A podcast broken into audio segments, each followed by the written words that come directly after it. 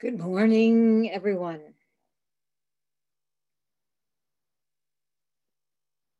It's great to see the actual Dharma Hall of Daibosatsu Zendo for the first time on our Zoom gathering.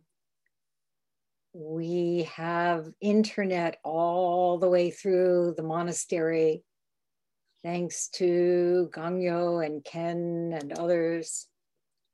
And we will all be there ourselves very soon.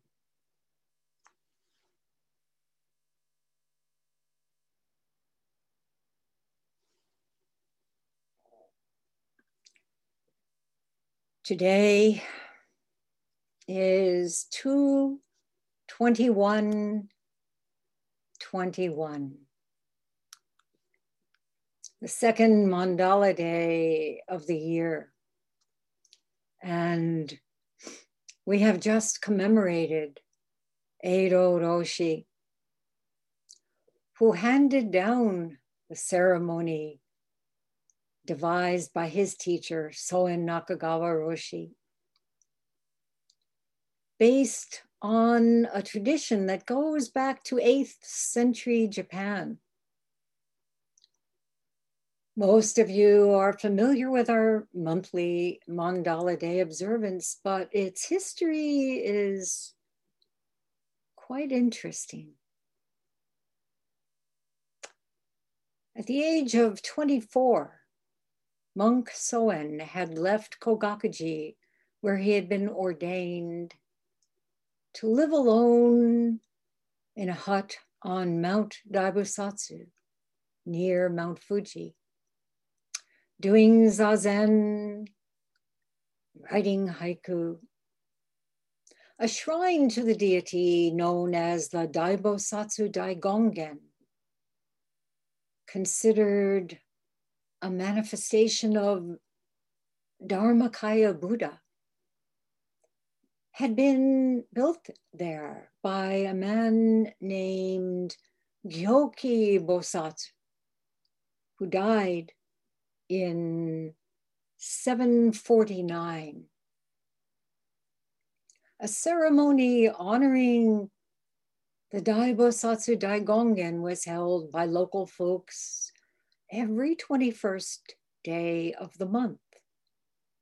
And this was still going on in the early 1930s when monk Soen was there.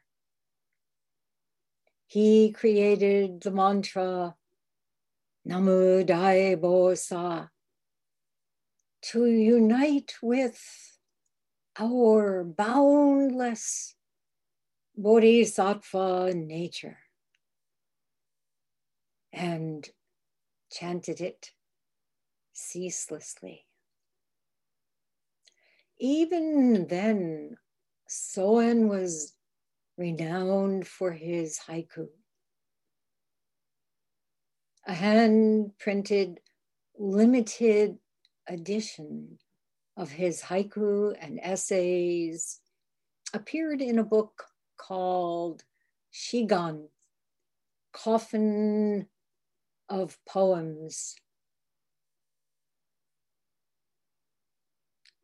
an editor of a women's magazine, Fujin Koron, reprinted some of his work, introducing the young monk as a genius poet in the November 1934 issue. As we say, it just so happened that the issue was read by a subscriber in Los Angeles named Shubin Tanahashi. She was a disciple of the pioneering Zen teacher Nyogen Senzaki. He had come to California in 1905 When Shubin-san showed the poems to him, he was so moved that he wrote to the poet. And a lively correspondence ensued, deepening into a profound Dharma friendship and revealing the mysterious workings of the Daibosatsu mandala. Unable to meet due to worsening political hostilities, the two monks would bow to each other across the Pacific. In 1938, Soen Roshi wrote to Nyogen Senzaki in Japan on Mount Daibosatsu. The local deity festival is held on the 21st day of every month. Therefore, let us set this day as Spiritual Interrelationship Day. And he outlined a service that we have continued doing, even though these days we've shortened it for Zoom.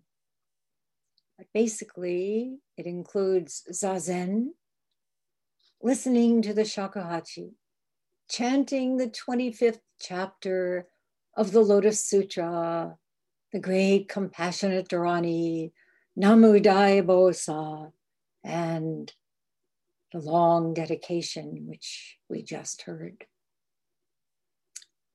And Soen continued, is this not a universal bodhisattva occasion? What a joyous event this spiritual interrelationship garden has no specific place. Rather, the entire cosmos is the garden. The members of the Daibosatsu group are all animate and inanimate beings.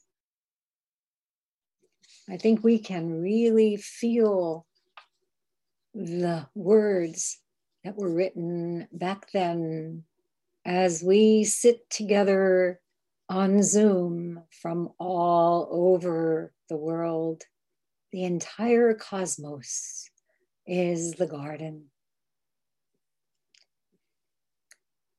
In Daibosatsu Mandala, his introduction to Endless Vow, the Zen path of Soen Nakagawa, Eido Roshi wrote that the book, quote, is more than a selection of poems by a man who has been called the Basho of the 20th century. It's an invitation to enter a mandala, not a two or three dimensional one, but a mandala of what Soen Roshi called endless dimension, universal life. And I hope that all of you have had a chance to get a copy of this book, Endless Vow, and to become well acquainted not only with Eido Roshi's introduction, but with the haiku of his great teacher.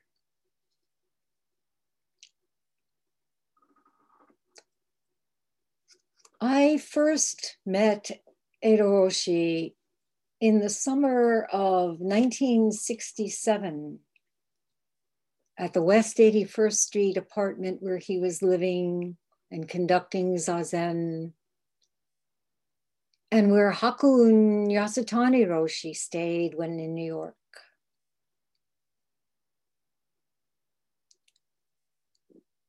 Lou Nordstrom and I wanted to get married in a Zen ceremony.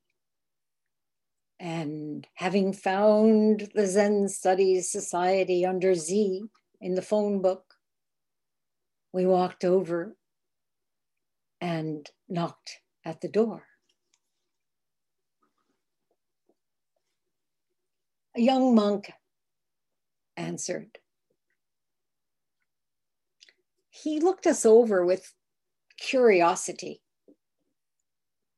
Mm-hmm. Lou at six feet four inches with a large pale nimbus of curly hair. I, wearing a mini skirt, my black hair falling straight down to my waist. We made our request. He said, Come in. Let's have a cup of tea. Right away, I had an uncanny sensation.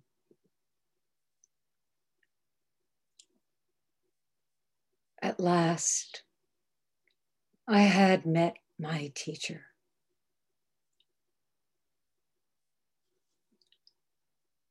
I had been reading and sitting on my own for about 10 years by that time. But I'd thought I'd need to go to Japan to begin serious Zen practice.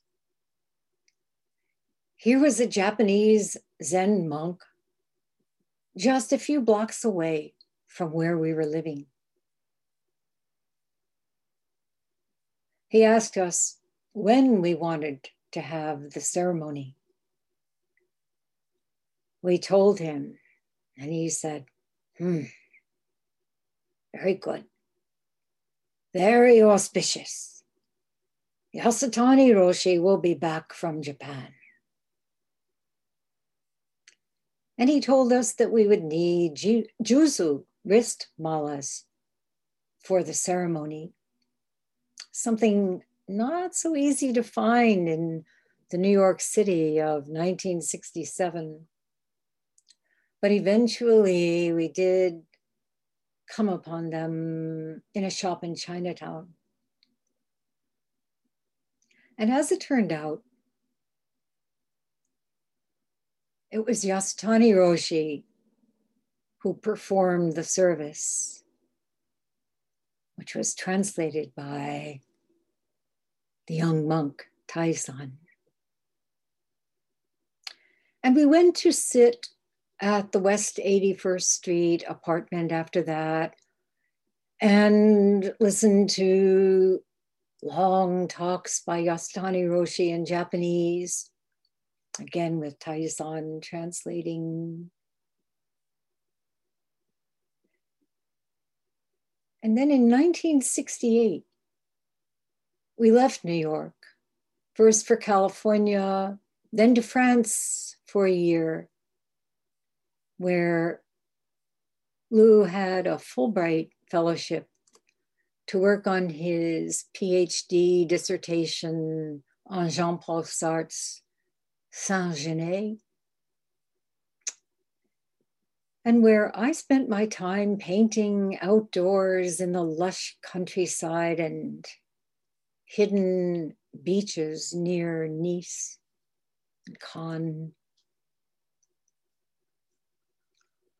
When we returned, the Zen Study Society had moved from the west side to a renovated carriage house on East 67th Street. We were living upstate in a converted barn. And we'd drive down to New York City three times a week. Lou was teaching philosophy first at Columbia University and later at Marymount College, Tarrytown. And I was reviewing gallery shows for Art News. And in the evenings, Before driving home, we'd sit in the beautiful new Zendo.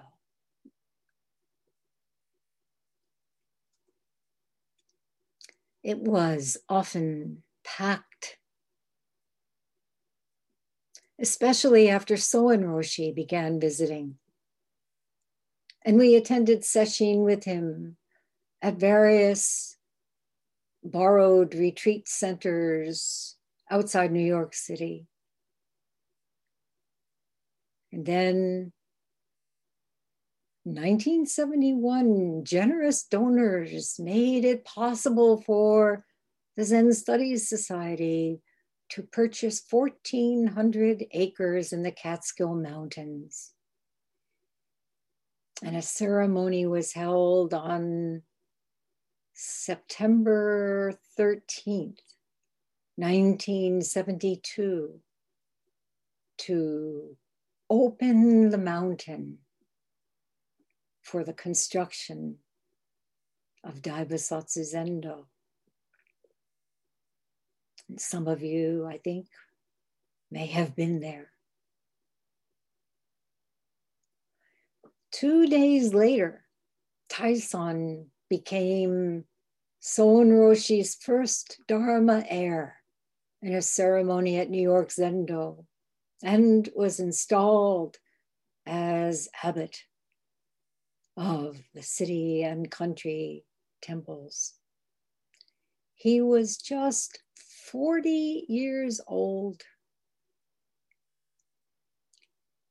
And on March 28th, 1973, at the age of 88, Yasutani Roshi passed away. A small group of students had begun living in the existing house on the Catskills property, which Eido Roshi named Jorakuan from Enmei Jukku Kannon Gyo. In 1974, Lou and I were asked to lead the residential community there. And each month on the 21st, we celebrated Spiritual Interrelationship Day, which was now called Daibosatsu Day, and then Mandala Day after we moved into the new monastery.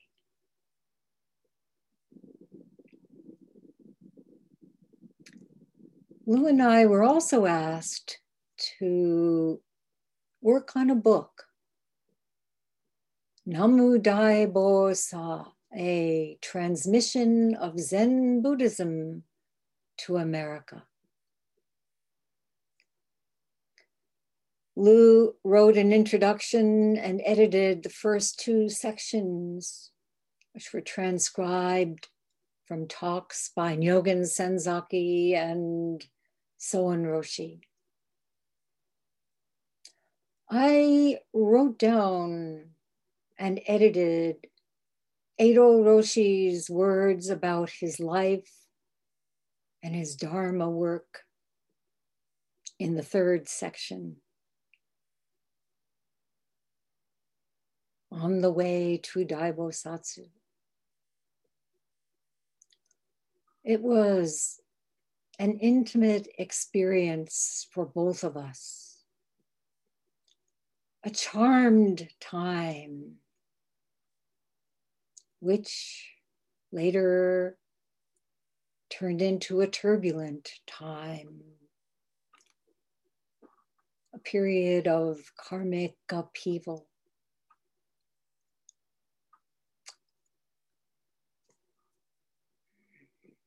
Nearly five decades have passed. I still find myself asking, who was Eido Roshi? Who was that person who embodied such boundless aspiration, idealism, perseverance, dauntless enthusiasm, charisma, and vision. The man who, at nearly every celebratory occasion, would break into song. To dream the impossible dream.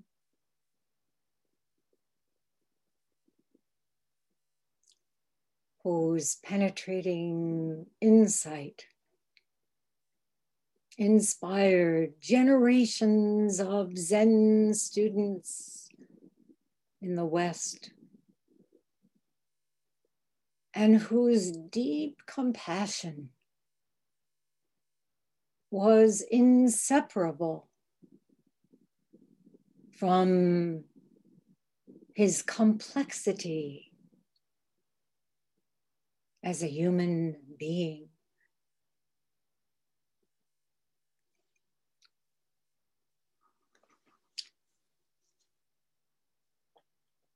Thinking about this, I've turned to Eido Roshi's words about his own teacher. In Daibosatsu Mandala, his introduction to Endless Vow, he wrote,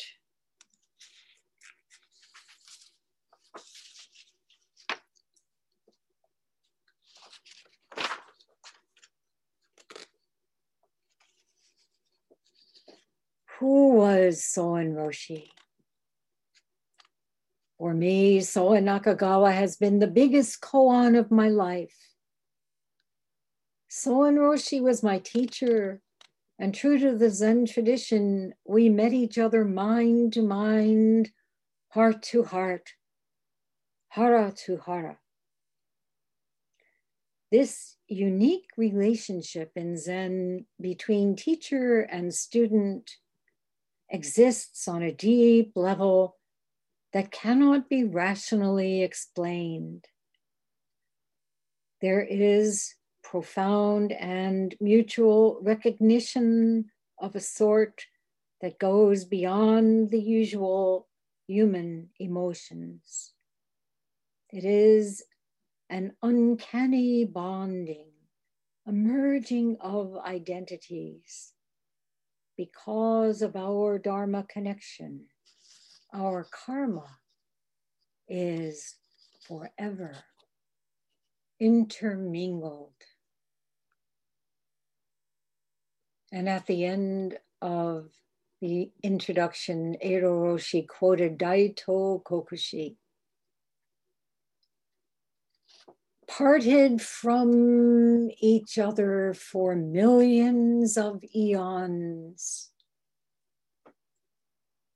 yet not even for a second separated.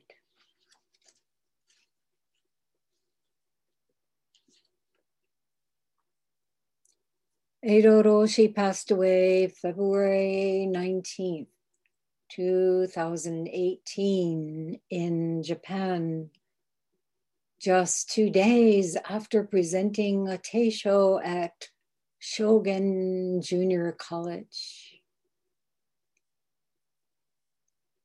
His topic was on the life death fascicle of Dogen Shobogenzo It includes one of my favorite passages, which I've spoken on in several of my own talks. Thanks to the efforts of Zensho Hara and others, a translation into English was made of this last Teisho. And I'd like to end with a few excerpts.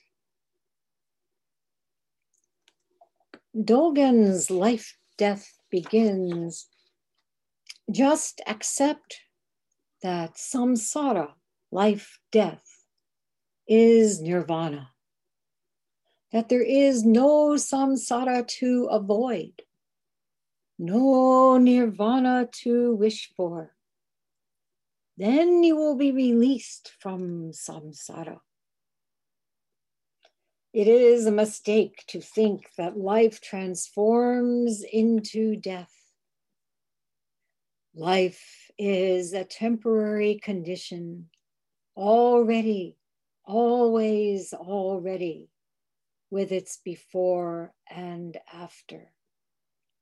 Therefore, in the Buddha Dharma, life is beginningless. Death, too, is a temporary condition, also with its before and after.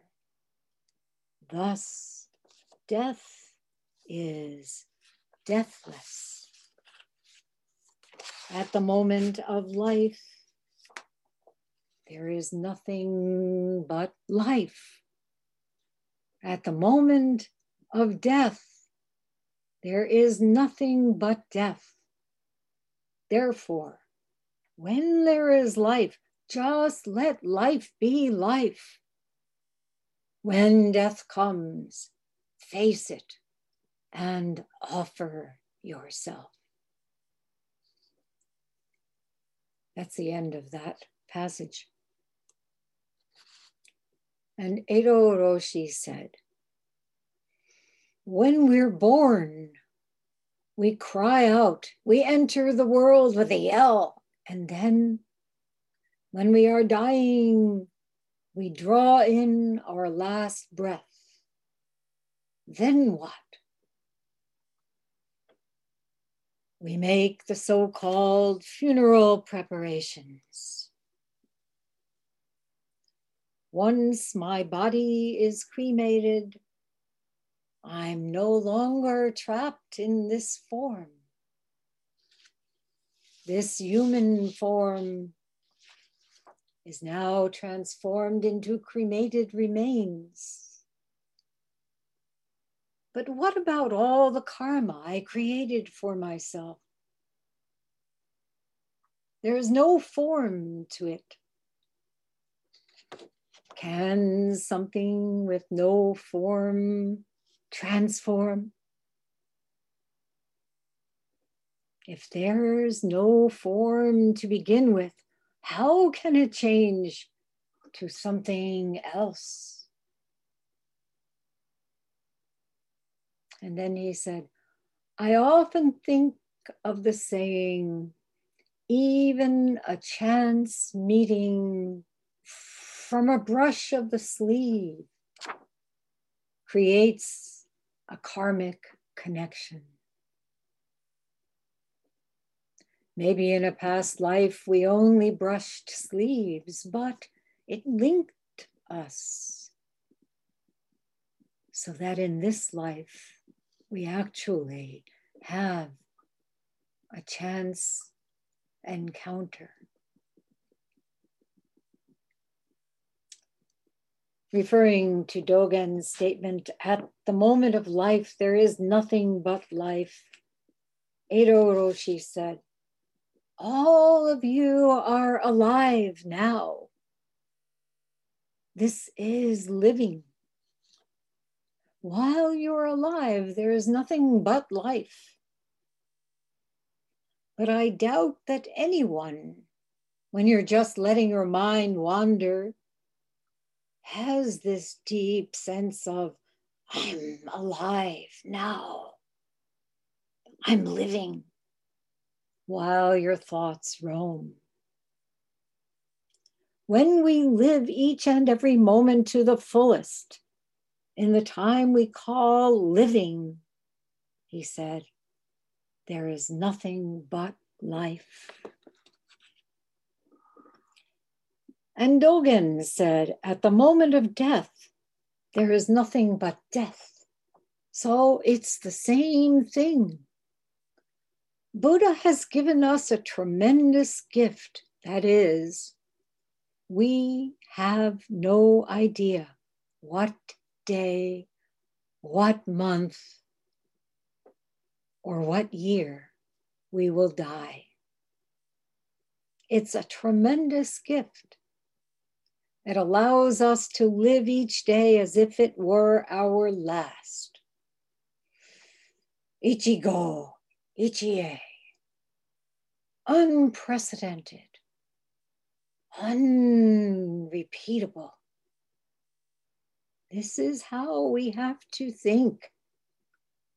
We might meet again next year we might not. Then Eido Roshi went on to the passage that bowled me over the first time I heard him recite it during Dokusan many years ago.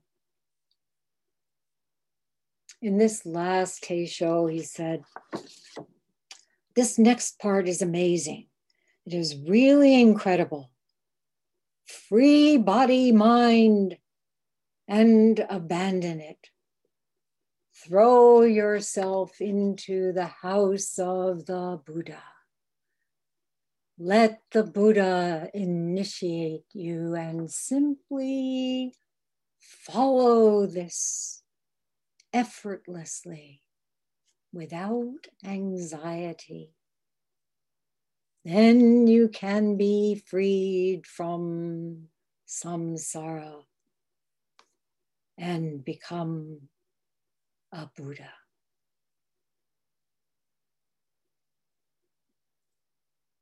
Free body, mind, and abandon it. This is the essence of spiritual training, Eido Roshi said. Throw yourself into the house of the Buddha. Let the Buddha initiate you. This is so important, he said. Throw everything into the life of the Buddha.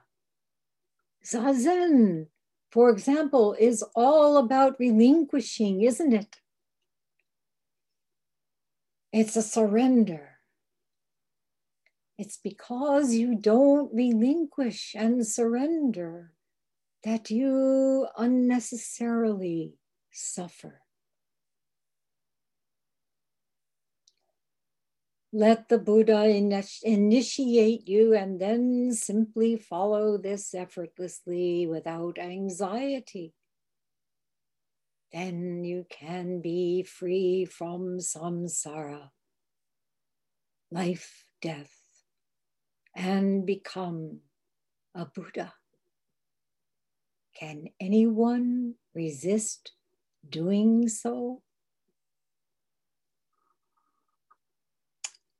Again and again in this Teisho, which was in fact an intimate dialogue with Dogen Eido Roshi quoted a haiku by Santoka Taneda, who was a Soto Zen monk and poet. It begins with an introductory sentence. The most important issue of all for Buddhists is the thorough clarification of life and death. And then the haiku. Snow falls endlessly amidst life and death.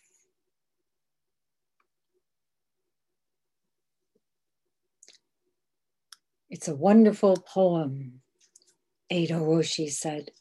Truly wonderful. It brings tears to my eyes. If you're struggling with something, or going through tough times, I urge you to recite this poem. Snow falls endlessly amidst life and death. You're caught up in this and that. You can't figure out what to do, what to decide, what's going on. Let it go. And know that the snow falls endlessly through this thing and the next.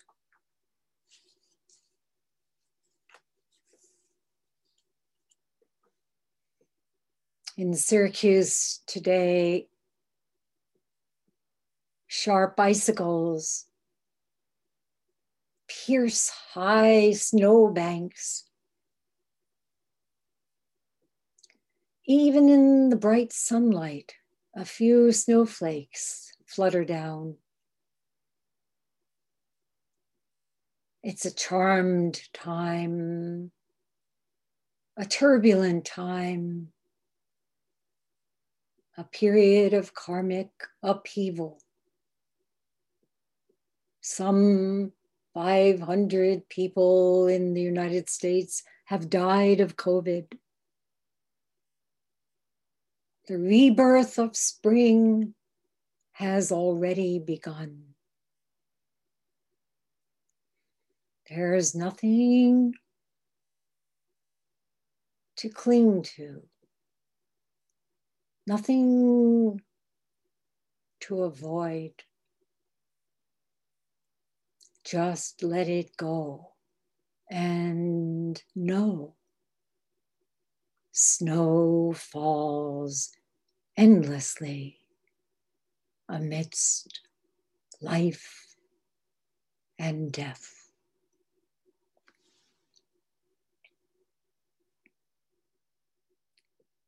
Before we end with Shigu Seigan, Great Vows for All, I just want to say how much I deeply appreciate each one of you, most who have been coming nearly every Sunday for these Zoom talks, sitting with us in session and availing ourselves of Zoom.